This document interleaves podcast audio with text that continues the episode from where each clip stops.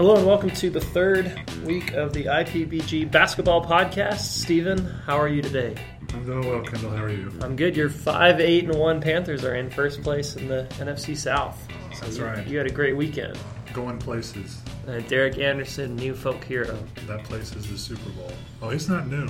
That's, That's true. the second time he's beat the Bucks this year. It's been Which not saying much, but We also have Mike McCombs over here to join us today. Mike, how are you? I think he was supposed to be a fly on the wall. Is Not that a- the term? not a new phenomenon. Well, he's going to listen in, I guess, supervise our, our progress here.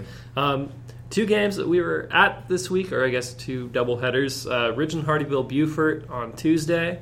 That was where I was, and then you were at which game on Friday? Uh, Battery Creek and Bluffton. All right, so why don't we start with the Battery Creek Bluffton game? Once again, looks like Battery Creek, uh, again with a strong performance on the boys' side there. Uh, yes, just kind of another well-rounded game.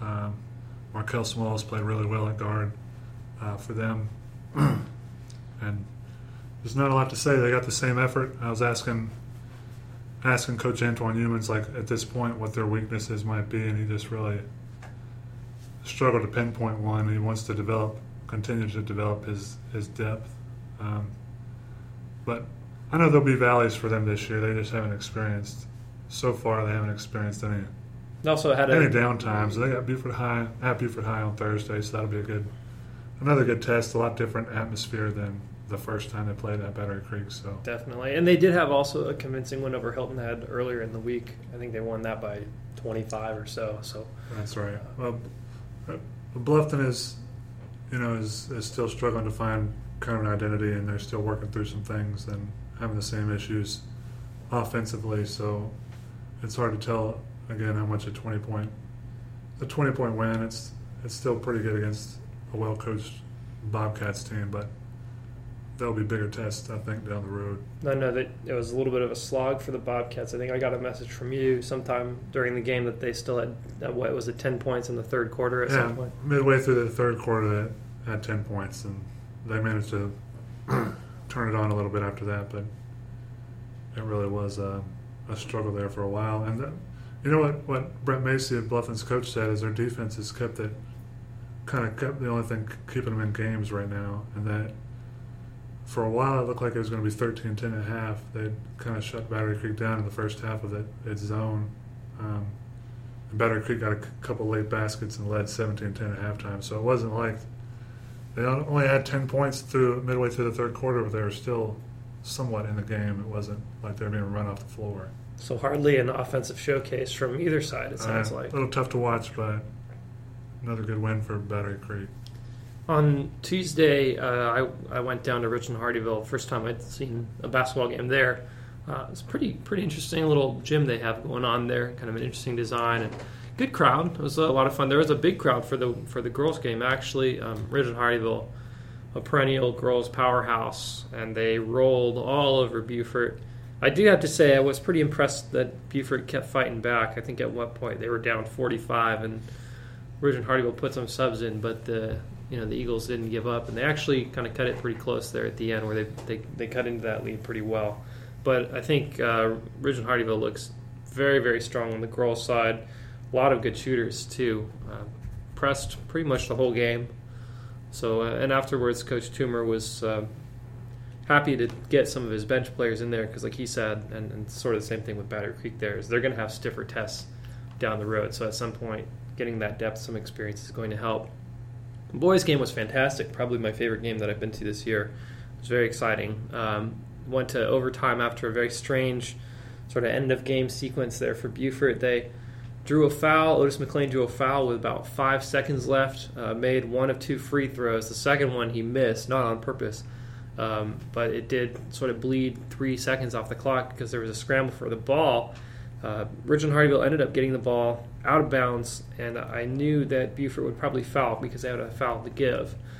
Um, but somewhere in the back of my mind, I thought, you know, I'll bet that this is going to be an intentional foul. I don't know why I thought that, whether it was fact that Richmond Hardeeville was playing at home down one, and you know, I just just felt like it was going to happen. Well, they got the ball in bounds, and Jawan Mack certainly fouled the player all right. Uh, he, he fouled uh, Isaiah um, Wilson the Jaguars point guard, but he didn't just you know sort of wrap him up like you see usually. He he full on two arm extend shove fouled him, and that was pretty blatant intentional foul. I mean, there's no way you can look at that and not call that. So uh, one of two free throws there. The game went to overtime. Um, and you, you could have expected Jawun Mack to kind of drop his head a little bit, and and you know it, it would be you know it's a pretty good excuse for any athlete to get discouraged after that happens. But he actually was a standout player in the overtime and really helped Beaufort kind of pull away there in the overtime and, and get a huge road win for them against a, like we said, sort of a mysterious Richmond Hardeeville team, but clearly a talented one. I like uh, a couple of their players. I like the point guard Wilson. He's sort of a short guy but quick. Has a nice little floater to compensate when he gets in the paint. Um, he's, he's a good distributor. And I really like their center, uh, Trinard Farrell. He was all over the floor.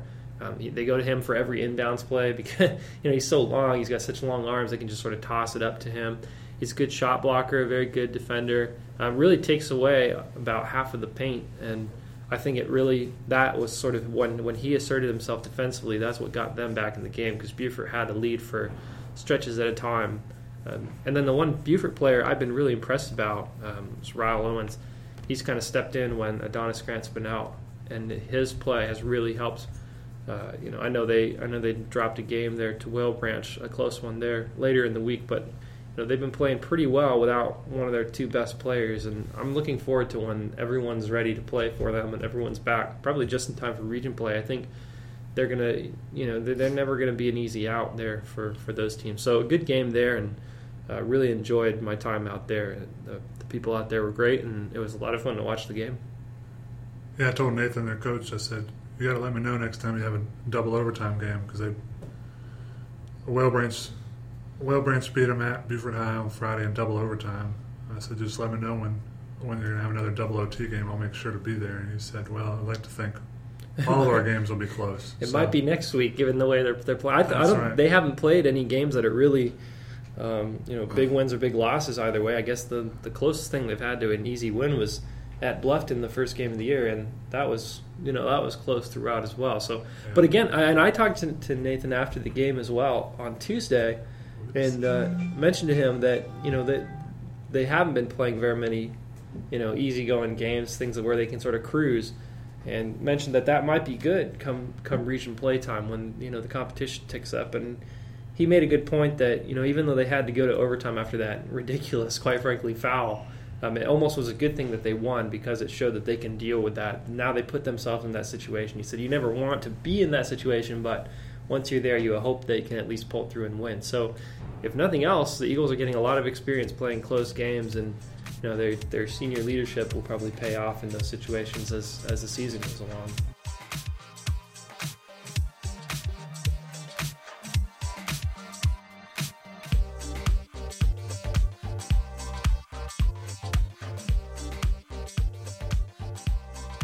All right, so you mentioned it earlier, but uh, Whale Branch did pull off a double overtime win at Beaufort, a great win for the Warriors.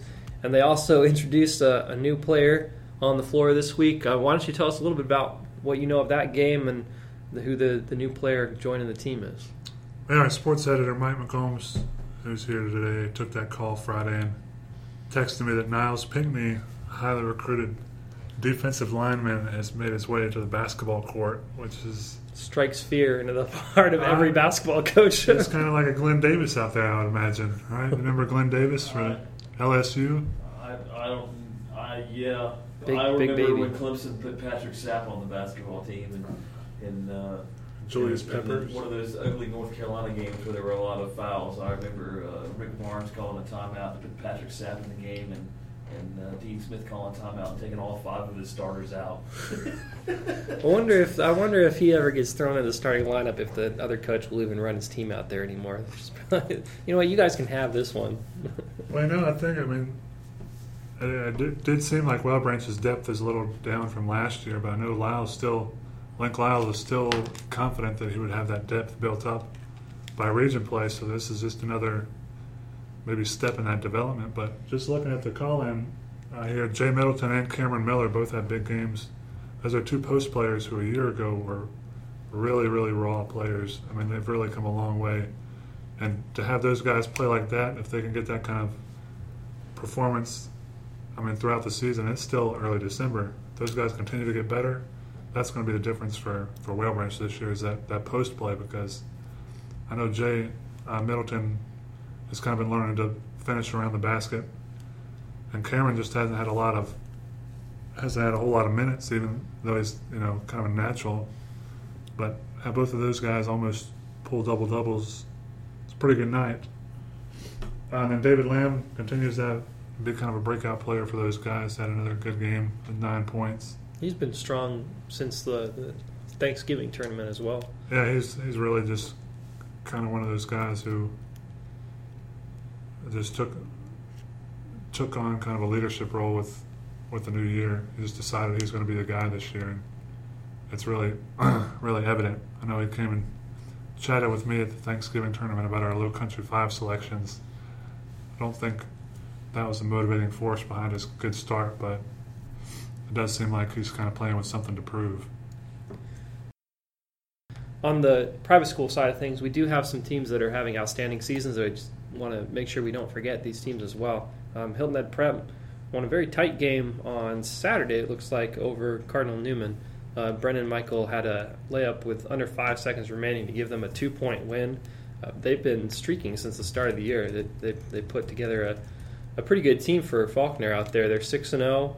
Um, they uh, they're getting some balanced scoring there. And you know, Brendan Michael was a guy who played very well for them last year after transferring in for his junior year, and you know he had an outstanding football season, and he's just like a great athlete for a school like that, where they can plug him in at pretty much any team, and he'll be a real standout. So, um, you know, great performance by him. Hilton Head Christian girls were also undefeated until this weekend. They lost to Bulloch Academy of Georgia, uh, 25 points from Doe. So she continues to play great basketball. Uh, they uh, you know, they've been getting a lot of balanced scoring there. Andy Anderson had another 13, but uh, a tough loss there for the Eagles. I'm sure they're going to bounce back as as they keep going forward here. Um, but you know that uh, over on this side, you know, it's, it's, great to see that a couple of these schools are doing well. Well, Thomas Heyward girls, always a pretty strong team, also off to a great start. So, quite a few solid basketball teams in our area so far. Um, you know, I think that uh, as the season develops, it'll be pretty cool to see how these guys can fare in region play. I know with football, we we had this sort of the same issue where some of our teams were playing really well, but we just didn't really know where they'd be come region play. But I think, especially north of the Broad, looks like some of these teams are going to really make a run for it, especially you know Battery Creeks and even Beaufort and everything like that. So yeah, it should be fun. These these kind of games are a lot more interesting in basketball than they were in football. Yeah, because I think I think the you know I think the enrollment numbers don't really come into play as much when you you know you really just have to have five or six or seven good players instead of you know 15 to 20 on the football side. So you, you see schools like Whale Branch being able to go and beat Bluffton and Beaufort and you know those schools like that. So I, th- I, I do agree with you. I think um, when you get to see a game like Ridgeland Hardeeville Beaufort, which you know on the football side may not be as close, but basketball side, you know you're in for a really good matchup anytime these schools uh, are meeting up. So I've, I've really enjoyed it, and the crowds are much better than I expected. You know, I didn't know what to expect going into these games, but they've been a lot of fun. I, you know, the atmosphere is really good down here, and uh, as someone who has not covered high school basketball in South Carolina so far, until you know a few weeks ago. I had no clue what to expect, but I have to say, you know, it's it's a lot of fun going, and I get a lot of people that they see the you know the, the ID tag, and they'll come up and chat with me about other games, or they'll ask about other scores, and, and there's a lot of interest, more than I thought, and you know the crowds are fun. The students really show up. Well, I think before we all start arguing here, we uh, we should sign up. To do with that. I wasn't going to argue for Frank Martin. well, thank you guys for tuning in. As always, uh, we'll be back next week. Another couple great games here before the the break hits and we all go wherever we're going for Christmas and the holiday season, New Year's, and all of that. So, uh, have a great rest of the week, everyone. Keep an eye out for some great content this week. We got selecting all area teams, so those will be running, you know, pretty soon here. So keep an eye open for the for those. Uh, we'll be putting together a, uh, for college football fans. We'll have a bowl season preview page coming up, and uh, keep checking the blogs on the website as well for content as we sort of, uh, you know push forward with a new new era of the sports section. Kind of recommitting to that. There you go. Well, thanks for joining us. Thanks everyone, and have a great week.